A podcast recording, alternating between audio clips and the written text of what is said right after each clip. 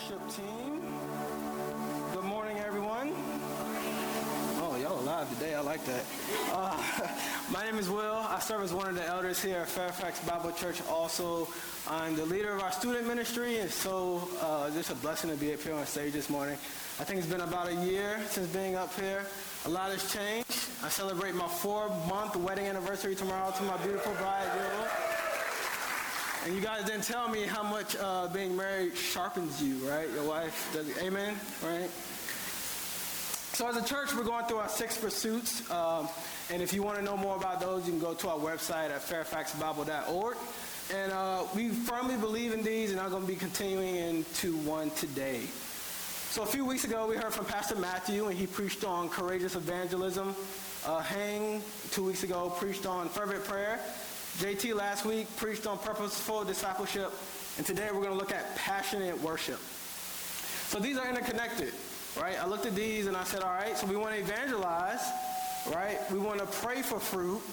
We want to make and grow disciples that leads to more passionate worshipers of Christ. Amen? So as we look at our theme for this morning, worship, I want to go to a familiar passage that it might be known to most of you if you've ever grown up in a church or been around church for a while, right?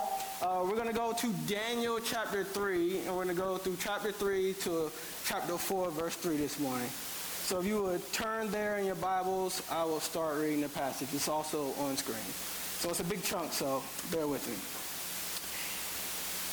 King Nebuchadnezzar made an image of gold whose height was 60 cubits and its breadth 6 cubits. He set it on the plain of Dura in the province of Babylon.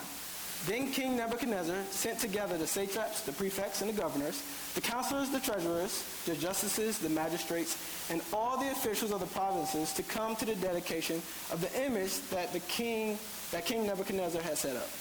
Then the satraps, the prefects, and the governors, the counselors, the treasurers, the justices, the magistrates, and all of the officials of the province gathered for the dedication of the image that King Nebuchadnezzar had set up. And they stood before the image that Nebuchadnezzar had set up. And the, and the herald proclaimed aloud, You are commanded, O peoples, nations, and languages, that when you hear the sound of the horn, pipe, lyre, trigon, harp, bagpipe, and every kind of music, you are to fall down and worship the golden image that King Nebuchadnezzar has set up. And whoever does not fall down and worship shall immediately be cast into a burning fiery furnace. Therefore, as soon as all the peoples heard the sound of the horn, pipe, lyre, trigon, harp, bagpipe, and every kind of music, all the peoples, nations, and languages fell down and worshiped the golden image that King Nebuchadnezzar had set up. Therefore, at that time, certain Chaldeans came forward and maliciously accused the Jews. They declared to King Nebuchadnezzar, O king, live forever. You, O king, have made a decree that every man who hears the sound of the horn, pipe, lyre, trigon, harp, bagpipe, and every kind of music shall fall down and worship the golden image. And whoever does not fall down and worship shall be cast into a burning fiery furnace. There are certain Jews whom you have appointed over the affairs of the providence of Babylon Shadrach, Meshach, and Abednego. These men, O king, pay no attention to you. They do not serve your gods or worship the golden image that you have set up. Then Nebuchadnezzar, in furious rage, commanded that Shadrach, Meshach, and Abednego be brought. So they brought these men before the king. Nebuchadnezzar answered and said to them, Is it true, O Shadrach, Meshach, and Abednego, that you do not serve my gods or worship the golden image that I have set up? Now, if you are ready, when you hear the sound of the horn, pipe, lyre, trigon, harp, bagpipe, and every kind of music, to fall down and worship the image that I have made, well and good. But if you do not worship, you shall immediately be cast into a burning fiery furnace. And who is the God who will deliver you out of my hands? Shadrach, Meshach, and Abednego answered and said to the king, O Nebuchadnezzar, we have no need to answer you in this matter. If this be so, our God, whom we serve, is able to deliver us from the burning fiery furnace. And he will deliver us out of your hand, O king. But if not, be it known to you, O king, that we will not serve your gods or worship the golden image that you have set up. Then Nebuchadnezzar was filled with fury, and the expression of his face was changed against Shadrach, Meshach, and Abednego. He ordered the furnace heated seven times more than it was usually heated. And he ordered some of the mighty men of his army to bind Shadrach, Meshach, and Abednego, and to cast them into the burning fiery furnace. Then these men were bound in their cloaks, their tunics, their hats, and other garments and they were thrown into the burning fiery furnace. Because of the king's order was urgent and the furnace overheated, the flame of the fire killed those men who took up Shadrach, Meshach, and Abednego. And these three men, Shadrach, Meshach, and Abednego, fell bound into the fire, burning fiery furnace. Then King Nebuchadnezzar was astonished and rose up in haste. He declared to his counselors, Did we not cast three men bound into the fire? They answered and said to the king, True, O king. He answered and said, But I see four men unbound walking in the midst of the fire, and they are not hurt, and the appearance of the fourth is like a son of the gods. Then Nebuchadnezzar came to the door of the burning fiery furnace. He declared, Shadrach, Meshach, and Abednego, servants of the Most High God, come out and come here. Then Shadrach, Meshach, and Abednego came out from the fire. And the satraps, the prefects, the governors, and the king's counselors gathered together and saw that the fire had not had any power over the bodies of those men. The hair of their heads was not singed, their clothes were not harmed, and no smell of fire had come upon them. Nebuchadnezzar answered and said, Blessed be the God of Shadrach, Meshach, and Abednego, who has sent his angel and delivered his servants who trusted in him, and set aside the king's command and yielded of their bodies rather than serve and worship any God except their own. Therefore I make a decree any people, nation, or language that speaks anything against the God of Shadrach, Meshach, and Abednego shall be torn limb from limb, and their houses laid in ruins. But there is no other God who is able to rescue in this way. Then the king promoted Shadrach, Meshach, and Abednego in the providence of Babylon. King Nebuchadnezzar to all peoples, nations, and languages that dwell in all the earth, peace be multiplied to you. It has seemed good to, to me to show the signs and wonders that the Most High God has done for me. How great are his signs, how mighty his wonders. His kingdom is an everlasting kingdom, and his dominion endures from generation to generation. Let us pray. Lord, we just thank you so much for the reading of your word, God, that uh, we just see you, Lord, through this story and uh, just how you are just worthy of our worship and our praise, God, even through uh, tough trials, Lord, even through uh, various situations, Lord. We just pray that we just see you just high and lifted high, God, that we just worship you more than ever before and pursue you like with our whole bodies and whole beings, God. In your name we pray. Amen. So a little backstory on how I landed on this passage. Um, about a year ago in our student ministry, we were going through our lessons and we wanted to uh, study a book of the Bible. So I asked the students, I said, hey, what book do you guys want to study? And they said, Daniel. And I go, all right, well, you know, I've been in church for a while, right? We know the book of Daniel. We're pretty familiar with it. We, all right, we got Daniel's ability to interpret dreams. We got three Hebrew boys getting thrown in a fiery furnace. And then we get uh, this D- Daniel being thrown in the lion's den, right? So pretty familiar to most of us. Um, but it's really interesting that a lot of times when I've, I really lean into this book or looked at it, I really look for like the strength and the power of God to just bring you through trials or t- to defeat the enemy or to overrule wickedness now. That is all well and true, and we love those truths. Uh, but one thing that the Lord continually impressed on my heart during this book was worship. So I encourage you as we navigate through these chapters today that you just keep that in the forefront of your head, right? Uh, but let's define worship, right? So what's the definition of worship? You can see it as something as allegiance or ascribing worth or loyalty. On the screen here, I have a, uh, two definitions uh, that I really like. One from Tim Keller saying ascribing ultimate value to something. And uh, John Piper has a really good one too. Valuing or treasuring God above all things. Think about that. Valuing or treasuring God above all things. So a little overview of Daniel 3. Um, I'm going to go back to Daniel 1 really quickly because you don't start a book right on page 50 or you don't turn on the Netflix to pay to 22 minutes within the movie, right? So let's go to the beginning of this.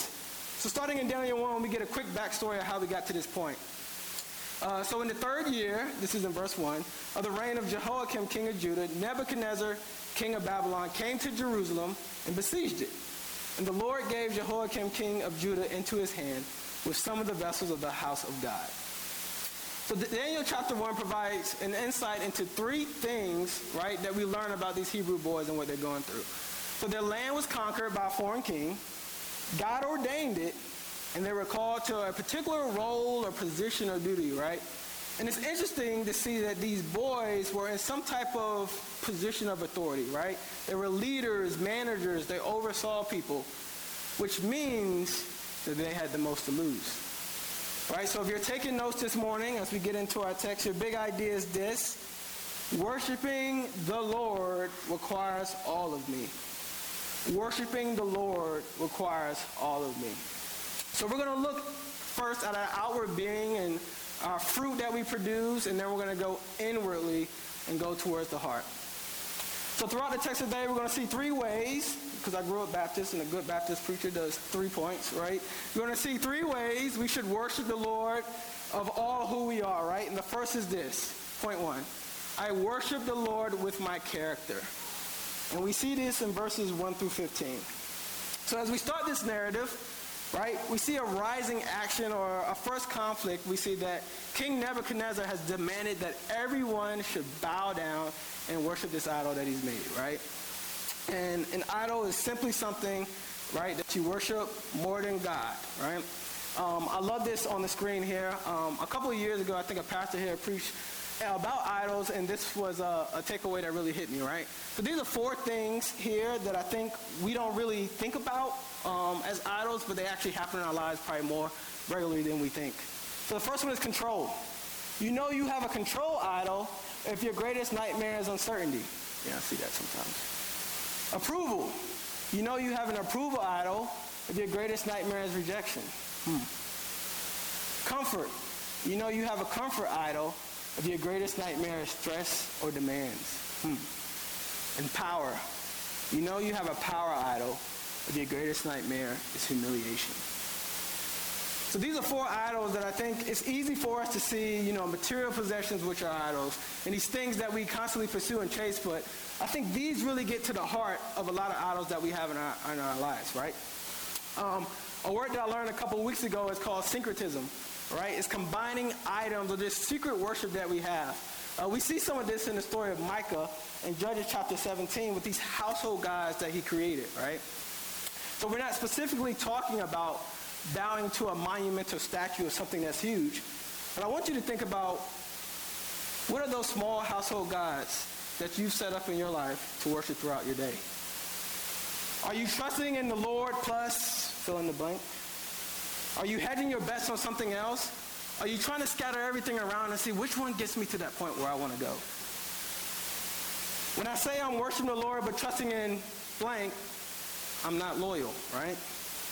Now think about this. If I was playing for the Washington Commanders and we're playing the Cowboys and I'm betting for the Cowboys to win, am I loyal? No, Sam, I'm not loyal, right? So I want you to think, what are we really committed to, right? See, Christ wants followers that during times or tests or trials, they aren't going to bow or trust in other things when times get rough. Why? Because Christ didn't do that himself, right? We see Christ being tempted and not bowing in Matthew 4 when Satan tempts him to bow. And Jesus says in verse 10, he says this, I love it. He says, Begone, Satan, for it is written, You shall worship the Lord your God, and him only shall you serve. See, Jesus himself, when asked by the Pharisees, they asked him, What's the greatest commandment of the law? And he answered, You shall love the Lord your God with all your heart, with all your soul, with all your mind. See, church, uh, passionate worship encompasses all of who we are, right? And we first started with our character, right? We see that there. So our character, let's define that, right? The way you feel or behave, and I love this quote from Rick Warren. He says, character is the sum total of all your habits. Right? It's what you do every day, and then how does that work out and pursue in your life. Right? So as good Yahweh followers, these Hebrew boys would have understood the Old Testament law, right? And they didn't just understand it, they lived it out. See, here they knew, they believed, and they demonstrated this through their lifestyle. That's their character. See, for a lifestyle worship to the Lord to be part of your character, this wasn't just an on and off switch for them, right? This was a habit, the way that they lived their lives.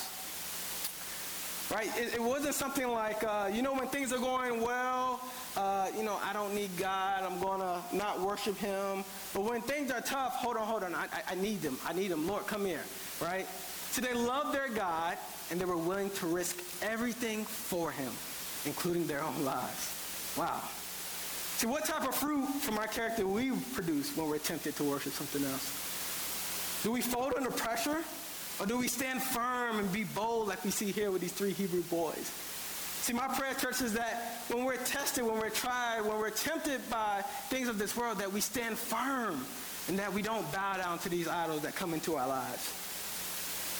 You know, I think a lot of times our worship to God is like a cell phone charger, right? So when we're running low and we're low on battery, what do we do? We run over and we plug it up. We get to 100% and we pull it out, right? Or even crazier, right? We flip out when we can't find our charger, right? Or even more, when we lost it, we go on Amazon and get one delivered the next day, right? Oh, church, my prayer is that we don't see our sovereign, holy, wise, and supreme God as a cell phone charger that we only connect to when we need them or we're in search for a new worship when we don't get our way, right? So how did these Hebrew boys do it? I see that they loved the Lord and was willing to risk every single thing for him, including their lives. The church, is that you? Is that me? Do we have the character to not bow when it seems the easiest way out? Hmm. Can I encourage you that if you treated the Lord like a cell phone charger this month, this week, or even this morning, there's forgiveness at the foot of the cross, church. All right? Let's look at Peter denying Christ three times, and then we see in the New Testament, we're going through the book of Acts, like this guy's on fire, right? He's making disciples, and he's boldly telling others about this Christ that he's found and that he's worshiping. Church, worshiping the Lord requires all of me. A godly character matters, and it demonstrates worship to Christ. See, when I stand for God, it shows that He alone is my devotion, and that stands out. Commitment to bow to God alone shouts to the nation that our God reigns. Amen? And I bet people who saw Peter before knew him as an aloof, right? Tossed to and fro, unstable. But now that we see Peter is the rock, right, of the New Testament. Church, that's living sin. Right? That's allowing our worship of the Lord to show Christ to a dying world around us. And we do that first with our character and how we live our lives. See, this world is not our home, nor the final stop. And we have eternal life with the King of Kings. And these three Hebrew boys, they knew that. See, character is who you are. It's those habits you have in your life. It's the fruit you bear, especially in times of tough decision making. I love John 15, 5. It says, I am the vine, you are the branches. Whoever abides in me, and I in him, he it is that beareth much fruit. For apart from me, you can do nothing. So are you bearing the fruit of righteousness of Christ this week? If you aren't, is there a disconnect? Or do you even know him? Are you growing in your worship to him? See, church, to bear fruit in time of temptation, we must first worship only the Lord. And that comes through our habits and our daily activities. See, we stay connected to what we worship. And if we worship the Lord, then we grow in our relationship, and we do that through various ways through reading our Bibles, through prayer, through fasting, to loving others, to being in community and what we're talking about, just living sent, right? When we're tempted by life to our own flesh, to things that are happening through the evil one, we may be like our beautiful Savior, right? He's not that cool. I don't want to, uh, you know, bow down to him today. But we see that Christ didn't bow down to these idols of the world, right? And it's the work of the Spirit that is within us that enables us to have that power. See, worshiping the Lord requires all of me. We worship the Lord first, we saw, with our godly character, right? By the fruit we display, by the habits that we have. And then we see it, secondly, we worship the Lord with our faith. Let's look at verses 16 through 25. See, the Hebrew boys knew that their God uh, would give them the faith to trust in his promises, and they understood that. And I love how faith is defined in Hebrews chapter 11, verse 1. Faith is the assurance of things hoped for, the conviction of things not seen. See, these guys had a faith that was built on a firm foundation in the Lord. Well, how do I know that? Let's look at verses 16 through 18. It says, Shadrach, Meshach, and Abednego answered and said to the king, O Nebuchadnezzar, we have no need to answer you in this matter. If this be so, our God, whom we serve, is able to deliver us from the burning fiery furnace and he will deliver us out of your hand, O king. Check this out.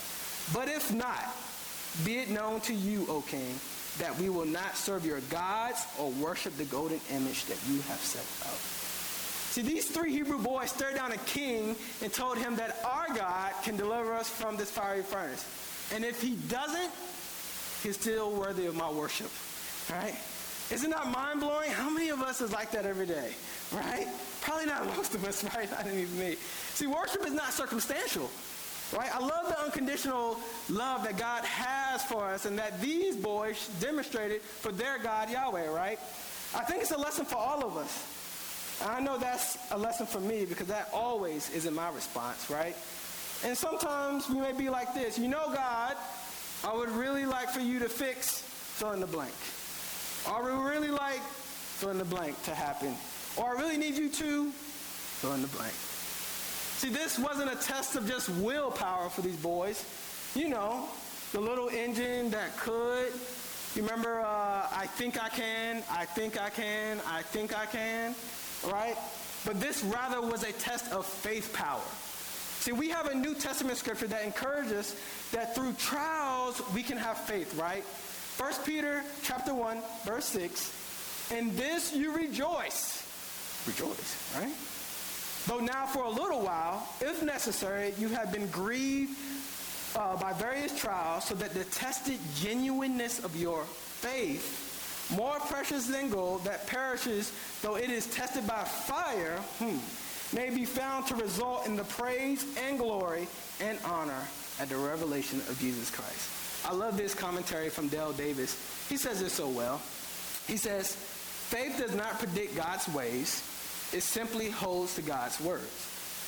Faith obeys God's truth, it does not manipulate God's hand. Faith is not required to plot God's course, but only to God's command. Faith's finest hour may be when it can, when it can, uh, can oppose Nebuchadnezzar's three words, right? Burning fiery first, with these three of his own. But if not, faith obeys God's truth. It does not manipulate God's hand. Faith is not required to pass God's course, but only to obey God's command. That is faith. And these boys demonstrated that here. See, Christ was a perfect example of this, right?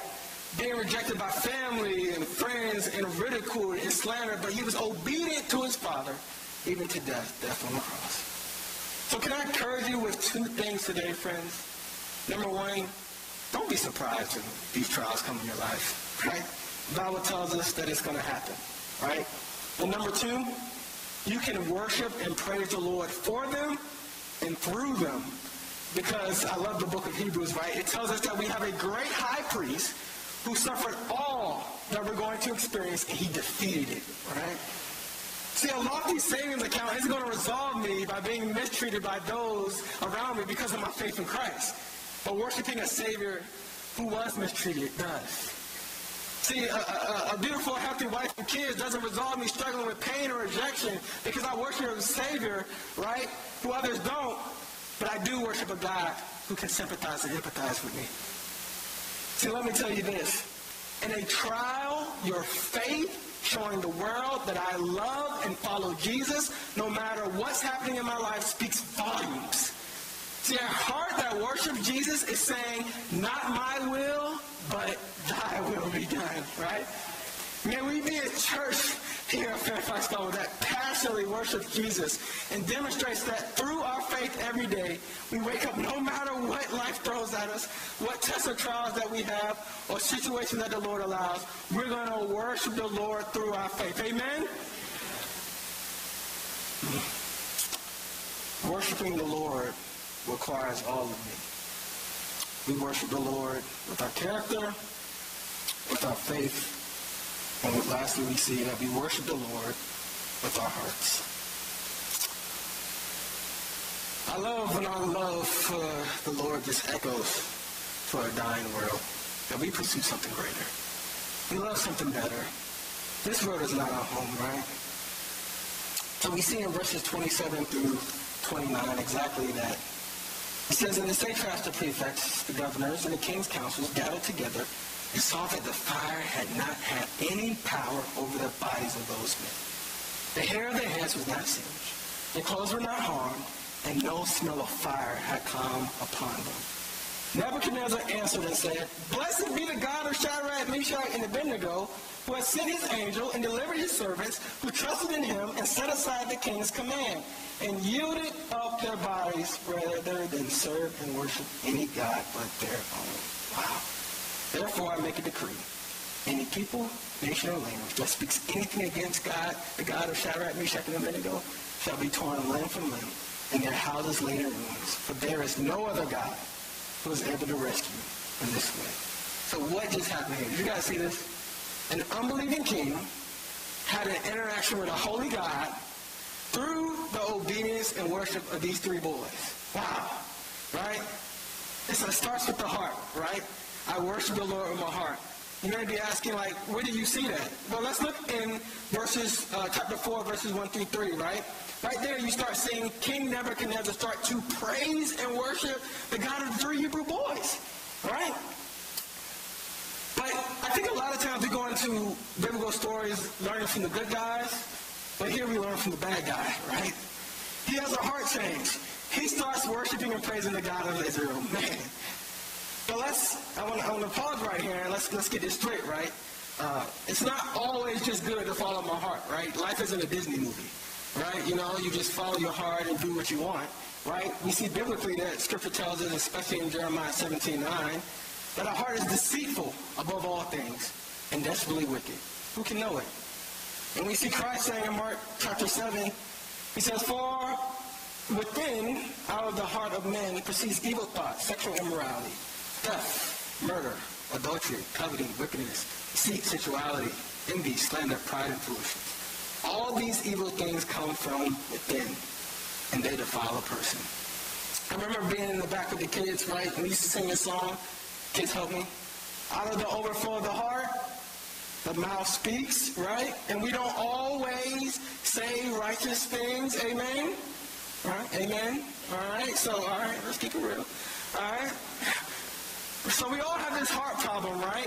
Our hearts are jacked up, right? So then that means our worship becomes jacked up. And I think it's a warning for all of us, especially of us in here today, right? Jesus is talking to the Pharisees and, and, and scribes, and he quotes Isaiah saying, This people honors me with their lips, but their hearts are far from me. And I say that's misaligned worship.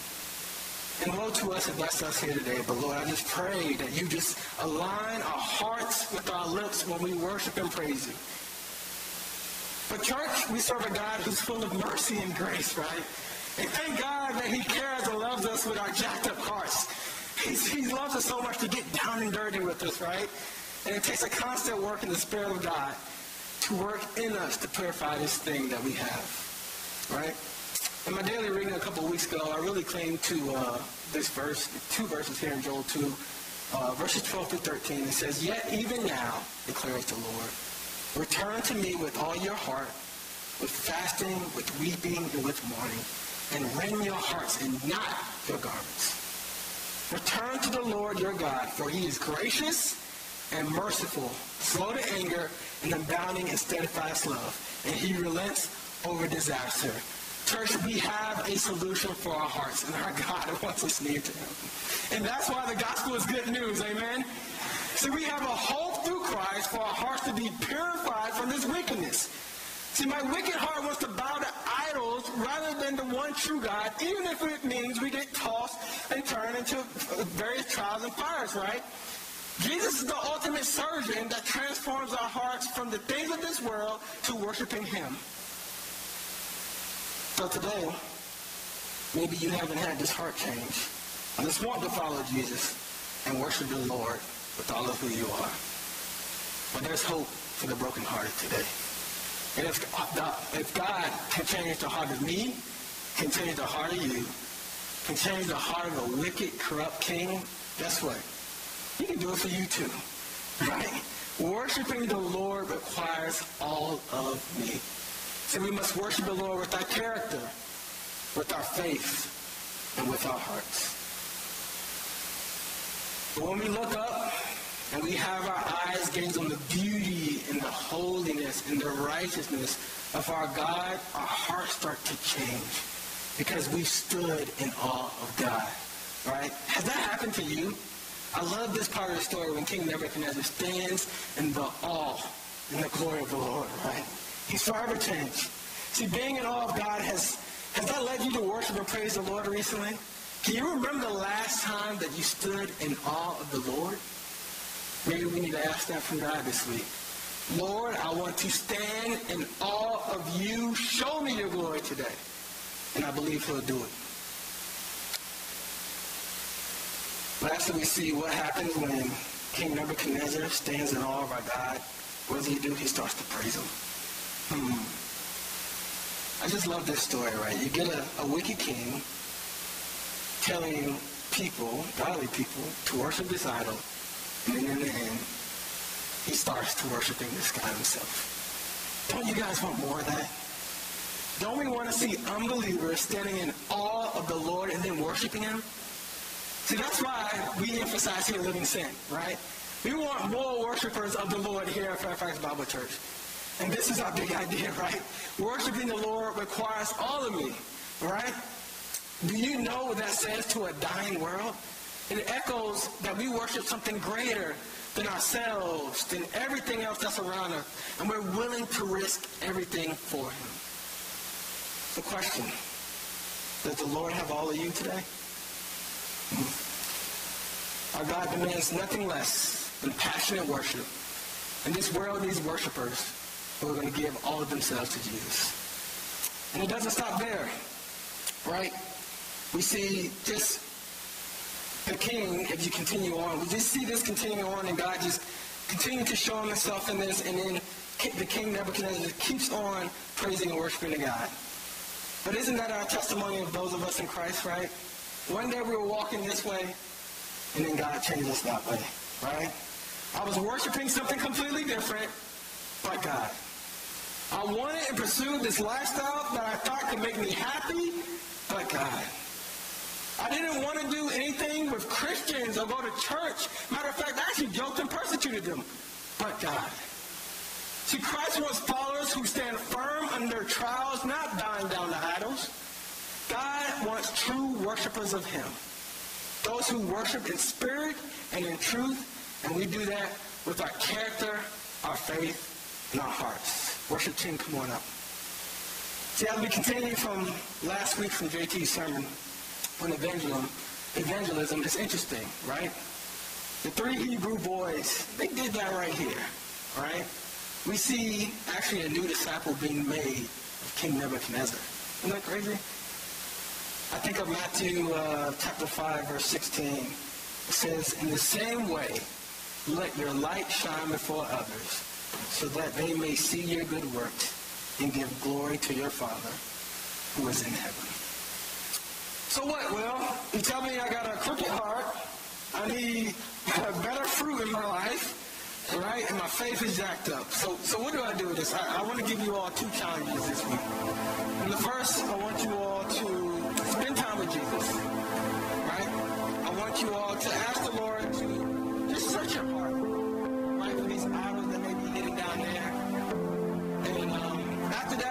Want you to spend some time in confession with the Lord this week and just say, Lord, I'm sorry for this. I'm sorry for hedging my bets and building these things around me, these parameters that I think that's going to help me out, but they really don't satisfy me at all. And then from that, I want us to be the hands and feet of Jesus this week. So I challenge you all to go and show the character of Christ to those around you. Right? Maybe that's calling a loved one Be evangelizing to that person at your job or at school this week. Or it may just be serving your neighbor. So I want to take a couple minutes right now.